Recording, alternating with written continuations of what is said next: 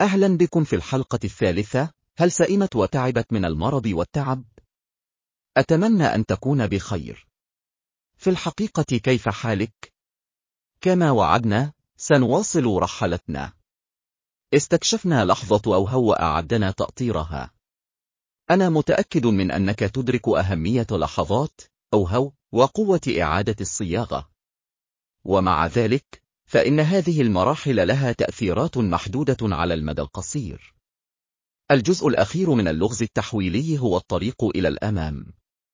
ولكن بقدر أهمية الطريق إلى الأمام، يجب أن تكون لدينا الأجزاء الثلاثة معا.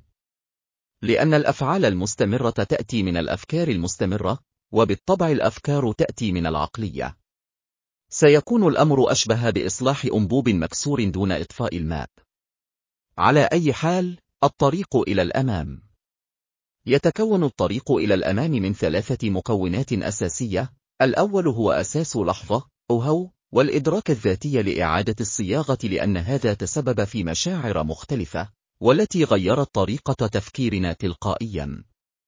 يحتوي الطريق إلى الأمام على القطع التي يجب أن نعمل معها. لذا الآن نضع خطة معا تتضمن المساءلة والالتزام. عادة ما يكون لمصطلح المساءلة دلالة سلبية بالنسبة لنا جميعا لأن المساءلة مرتبطة بالعقاب أو التأديب من الحكم. الحكم يجعلنا دفاعيين وسيغلقنا. أيضا، سنميل إلى مهاجمة الشخص الذي نعتقد أنه يحكم علينا لفظيا أو عقليا أو جسديا. لكننا سنعيد صياغة المساءلة كمعالم. على سبيل المثال، إذا كنت تنوي توفير 100 دولار شهريا، فقد يكون لديك حدث رئيسي أسبوعي للمسؤولية قدره 25 دولارا. سيتيح لك هذا الإجراء معرفة مكانك في أي وقت. وسيبقيك على قمة أصالة التزامك.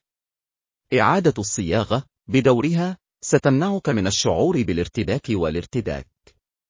والجميل في هذا النهج هو أنه إذا ظهر شيء غير متوقع في الحياة كما يبدو دائما فيمكننا إضافة أسبوع آخر بدلا من الخوف أو ضرب أنفسنا. أو ادخر خمس دولارات في ذلك الأسبوع. يمكنك أن ترى قوة هذه الاستراتيجية لأننا عادة ما نشعر بالإحباط أو الإغلاق عندما نشعر أننا لا نحقق أي شيء في الحياة. قد تحصل أيضا على لحظة آها وهي أنني بخير لأنني ما زلت على الطريق الصحيح. لقد نجحت إعادة صياغة لي، أنا ذكي وواسع الحيلة لأنني توصلت إلى طريقة جديدة لتحقيق نفس الهدف. إعادة الصياغة تشبه الطريقة التي يعاير بها نظام تحديد المواقع العالمي GPS مسارا جديدا إذا صادفت شارعا مسدودا أثناء خطة السفر الأصلية. كانت هناك إنجازات لا تصدق من عقود من البحث من المتخصصين المشهورين مثل كارول دويت والتي منحتنا فهما للدوافع لدى البشر. الجزرة والعصا والمكافأة والعقاب لا فائدة منها ويجب استبدالها بالاستقلالية المعروفة أيضا باسم الحكم الذاتي. من المرجح أن يلتزم البشر بخطة توصلوا إليها لأنهم يتمتعون بشخصية في اللعبة. وهو يناسب من أنت أنت الشخص الوحيد الذي يعرفك. أتذكر قصة داود وجالوت. يريد الملك أن يلبس داود درعا ويمنحه سيفا ودرعا لأنه لا يفكر في داود وينظر إلى نفسه بدلا من داود. لكن ديفيد يعرف بالفعل من هو وما الذي يناسبه بشكل أفضل لمواصلة طريقه إلى الأمام. أنا متأكد من أن الناس اعتقدوا أنه كان مجنونا حتى هزم ديفيد جليات. غالبا ما يكون قول الالتزام أسهل من قوله. وهذا جيد لأننا بشر. لدينا العديد من التجارب والسلوكيات الفكرية التي يمكن أن تساعد أو تستجيب لتقدمنا. دعونا نفك ضغط بعض المتغيرات. إن أولا السماح لعقلك بالإساءة إليك من خلال السماح له بالعيش في الماضي والمستقبل. ونعم لقد قلت السماح لأن عقلك ملك لك وليس لك. لكن هذا هو موضوع بودكاست آخر. العيش في الماضي يسبب الاكتئاب، والعيش في المستقبل يسبب القلق. لا الماضي ولا المستقبل موجودان حاليا. لذا فإن التعامل مع أي منهما مضيعة للوقت. ثم يمكن أن تواجه تحيز التأكيد. التحيز التأكيدي هو الميل للبحث عن المعلومات وتفسيرها واستدعائها بطريقة تتوافق مع قيمنا أو آرائنا أو معتقداتنا الموجودة مسبقا.